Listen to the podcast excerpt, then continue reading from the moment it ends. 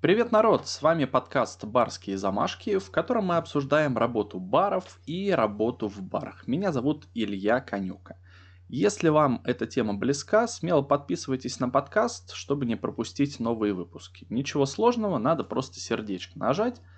Отдельные статьи выходят в блоге «Барские замашки» в Яндекс.Дзене. Там же я публикую важные ссылки, о которых говорю в этом подкасте – на наш Телеграм тоже советую очень подписаться. Вот сейчас как раз подготавливаю технологические карты, которые использовал в своей работе. Постепенно буду делиться ими именно в Телеграме.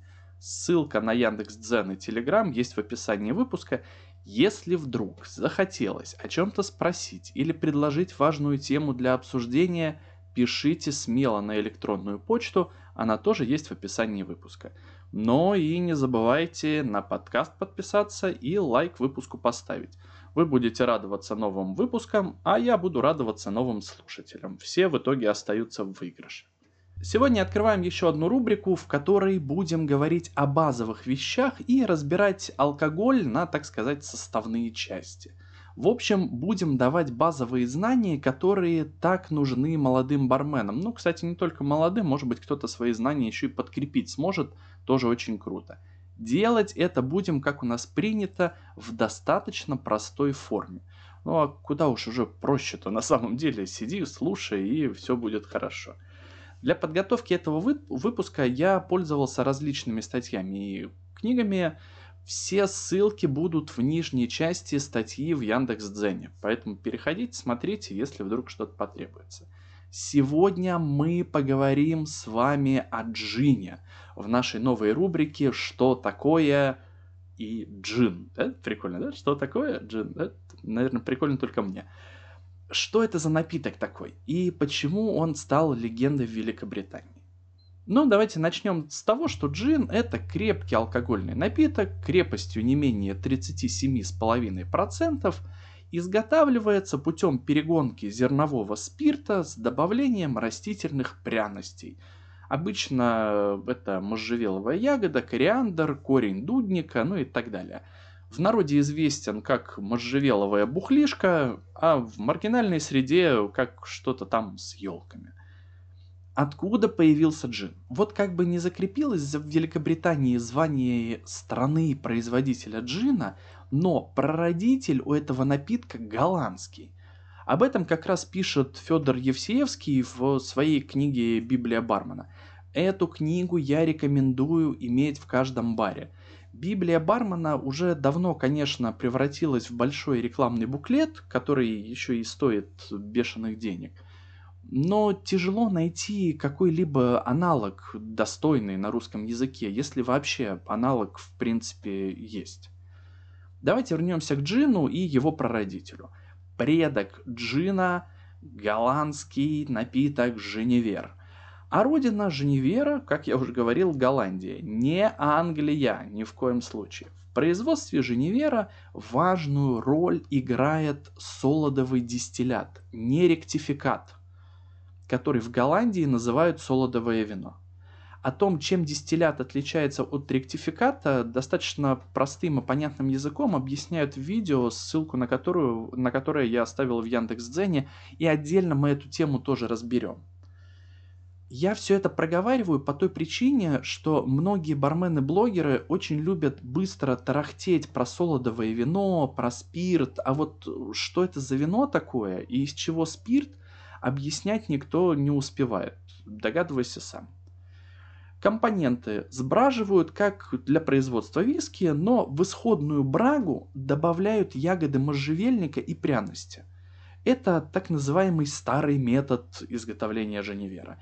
Есть еще молодой метод, но сегодня не об этом. В принципе, технологии производства схожие с джином, но есть нюансы. И Женевер еще в бочке выдерживать любят, но не весь. В общем, технологию производства Женевера мы обсудим в выпуске о Женевере. Сейчас мы говорим об этом напитке как о прародителе джина в первую очередь. По легенде, создателем Женевера был голландский врач Сильвиус Францискус, который использовал настой можжевеловых ягод и других пряностей как средство для лечения желудочных колик. Есть, кстати, и иные предположения, какие болезни лечил первый Женевер, там бессонница, тревожность и так далее. Главное, всем так понравилось это лекарство по вкусу, что народ начал массово лечить желудочные колики. Никогда, понимаете, не было желудочных колик, а тут на тебя. А с ними еще тревожность какая-то появилась, бессонница. В общем, надо срочно лечить. По другой версии, Женевьер был известен еще в 13 веке во Фландрии и активно использовался во время чумных эпидемий в Европе. В принципе, очень интересные версии происхождения Женевьера, а как следствие и джина. Я очень люблю исторические напитки и кайфую, когда можно прикоснуться к, скажем так, истории. Исторический Женевьер от компании Lucas Balls можно легко приобрести в России. Стоит он, конечно, приличных денег. Производить его начали аж в 1664 году, но нам доступен вариант напитка, производимый по рецепту 1820 года. Это все равно круто и интересно. Говорят, что с 1664 напиток стал только лучше. Улучшили его. Продается Женевер как джин, но мы с вами знаем, что это абсолютно другой напиток. Схожий, но другой. Поговаривают, именно Женевьер использовал в своих коктейлях папа всех барменов Джерри Томас. Если не знаете, кто это такой, обязательно почитайте об этой личности.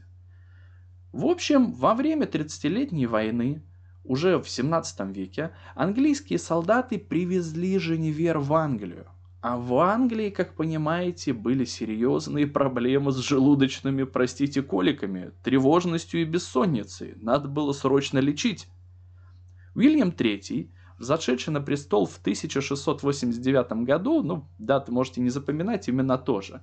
Самое главное, что он покровительствовал производству алкоголя.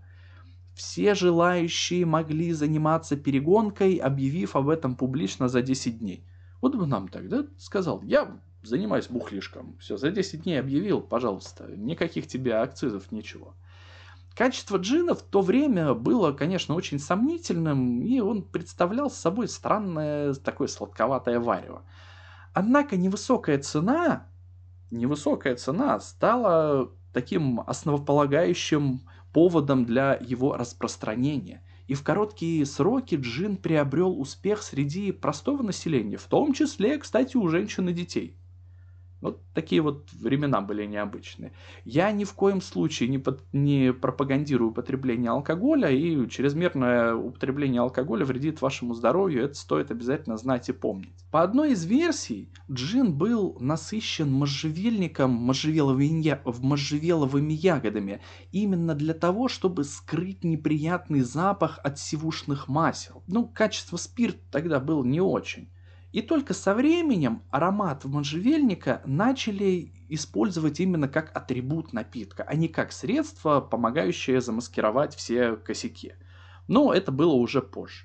Не перестану повторять, что появление любого алкогольного напитка в давние времена имело под собой серьезную историческую подоплеку.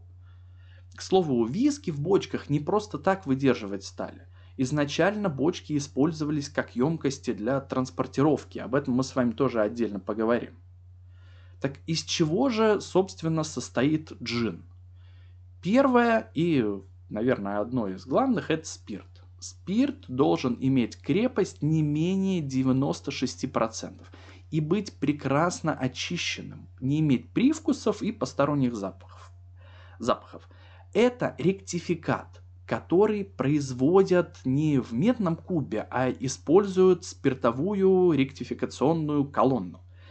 И если дистиллят предполагает под собой крепость значительно ниже 96% и наличие посторонних привкусов, то ректификат это так называемый чистый спирт. Базовым сырьем спирта для джина служит в основном зерно, реже черная патока или меласса, там, то есть побочный продукт э, производства сахара. И картофель тоже может быть. Черная патока и картофель используются, естественно, для удешевления процесса производства. Очень интересный момент. При производстве джина спирт не может производиться на том же заводе, на котором производится джин. Поэтому спирт завозят отдельно. То есть это должно быть отдельное производство. По крайней мере, так происходит именно в Англии. Ботаникалы или растительные пряности. Ну, мы говорим, да, и сложным, и простым языком. Во всех брендах джина обязательно используется можжевельник и кориандр. Это два основных ингредиента. В противном случае у вас получится просто ароматизированная водка. Ничего не будет похожего на джин. Разные производители дополнительно добавляют цедру, имбирь, коричное масло, мускатный орех, дикий апельсин, корневище дудника, ягоды перца кубеба, кору коричневого дерева, коричневого и гвинейский перец, ну, в общем, и так далее. Тут список безумный. Цель заключается в создании сложного и гармоничного букета, что не обязательно подразумевает использование как можно большего количества растительных э, средств. В принципе, можно использовать хоть 150 видов разных трав, пряностей, ароматических средств, но в большинстве случаев используется не более 10. Ну и не стоит забывать, что ароматы могут взаимно нейтрализовать друг друга, так что переусердствовать в этом вопросе тоже нельзя. Вообще, если посмотреть на ботаникалы, то джин поистине международный продукт. Можжевеловые ягоды с тонами вереска, лаванды, камфоры происходят из Италии и Южной Германии. Семена кориандра происходят либо из Восточной Европы, либо из Марокко. Кориандр, да, это семена кинзы по нашему простому языку. Сухой мускатный дудник собирают в Саксонии – Землянистый фиалковый корень доставляют из Италии, корицу и кору коричного дерева из Индии, имбирь из стран Дальнего Востока, это Индонезия и Китай, мускатный орех из Гренады, ягоды перца кубеба с острова Ява, э, гвианский перец из Западной Африки и так далее. Ботаникалы являются самым важным элементом в изготовлении джина, поэтому рецепт каждого бренда известен лишь нескольким людям. Немного о можжевеловых ягодах. Ягоды можжевельника собирают вручную с октября по ноябрь.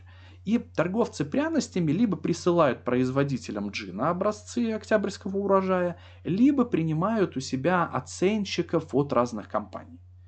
Затем наступает продолжительный период оценки качества. Каждый год приносит ну, немного иной урожай, это в принципе логично. И у каждого торговца ягоды слегка отличаются от остальных. Опытные мастера экстрагируют эфирные масла из разных образцов. Количество этих образцов может достигать там, даже 200 э, видов. Смешивают их с нейтральным спиртом и затем уже вслепую оценивают аромат. Лишь после этого они выбирают поставщика или нескольких поставщиков, с которыми хотят работать. Крупные компании имеют до 20 поставщиков, активные из которых работают с 5-6. А небольшие производства джина ну, выбирают одного поставщика, им этого более чем достаточно. Некоторые производители выдерживают можжевеловые ягоды в прохладном сухом помещении для дозревания и, так сказать, концентрации аромата. Вода. Вода, применяемая как при дистилляции джина, так и для снижения его крепости перед э, розливом в бутылке, должна быть очень чистой, прозрачной и не иметь никаких привкусов. Эту воду обычно подвергают деминерализации, то есть очистке от разных соединений, входящих в ее состав. Проводят так называемый процесс водоподготовки. Надеюсь, с составом джина все понятно. Как изготавливают джин? Существует два главных способа производства. Повторная перегонка спирта с ботаникалами и добавление ароматических эссенций в спиртовой дистиллят. Мы уже с вами как модные бармены да, заговорили. Дистилляция с ботаникалами. О, господи. Если говорить простым языком, то это процесс первый дистилляция, а второй смешивание. Но давайте подробно о каждом методе. Повторная перегонка спирта с ботаникалами или дистилляция. Как это происходит? Спирт, спирт, ректификат, разбавляют водой для снижения его крепости примерно до 45%. Добавляют пряности, ботаникалы, э, и помещают эту смесь в перегонный куб, э, обычно медный. Ну, медный куб – это классика. Здесь очень многое зависит от производителя. Технологии очень сильно разнятся. Некоторые, например, как Гордонс или Плимут, кладут растительное сырье лишь на короткое время перед тем, как начинается повторная перегонка. Бифитер настаивает э, травы в течение 24 часов перед перегонкой, а Бомбей Самфир использует перегонный куб, э, в конструкции которого есть такой решетчатый короб, и там содержатся все растительные средства. Спиртовой пар проходит через этот короб э, и экстрагирует ароматические вещества. Естественно, каждый производитель считает свой подход единственно правильным – аргументируя это вкусоароматическими свойствами именно своего напитка. После того, как разместили растительное сырье в разбавленном спирте или там над ним, да, в зависимости от технологии, проводят перегонку, цель которой насытить будущий джин ароматами пряностей. Крепость дистиллята, вот после второй перегонки, получается около 80%. В него добавляют воду, снижая содержание алкоголя. Крепость джина варьируется примерно от 37,5 до 47,3%. Этим способом получают такие разновидности джина, как London Dry Gin или Plymouth Gin. Здесь очень важный момент, если почитаете отдельно, то в зависимости от крепости джина раскрываются те или иные пряности, те или иные ноты напитка. Э, об этом можно будет почитать в статье, которая как раз в Яндекс.Дзене внизу я разместил. На этикетке джина, произведенного по технологии дистиллята, красуется надпись Distilled. Обратите на это внимание. Второй метод – добавление ароматических эссенций в спиртовой дистиллят или смешивание. В первую очередь изготавливают эссенцию. Это может быть дистилляция небольшого количества спирта с растительными компонентами, там, или используя экстрактор сокслета, либо отдельно выжимка пряностей. Об экстракторе сокслета мы в отдельном выпуске тоже поговорим. Очень нужная вещь в барном хозяйстве, особенно если вы хотите не просто бухлишко из бутылки разливать и за пивной кран дергать, а действительно заниматься чем-то интересным. В общем, затем эссенцию смешивают с обычным спиртом, разбавляют водой и пам-пам, получается джин. Этот метод производства джина известен как холодное соединение. Стоит такой джин дешевле, ну и качество, как понимаете, у него соответствующее. На этикетке, на этикетке джина, произведенного по технологии холодного соединения, никаких надписей не красуется и, в принципе, такими вещами обычно не хвастаются. Какие бывают джины? Давайте разбираться в видах джина.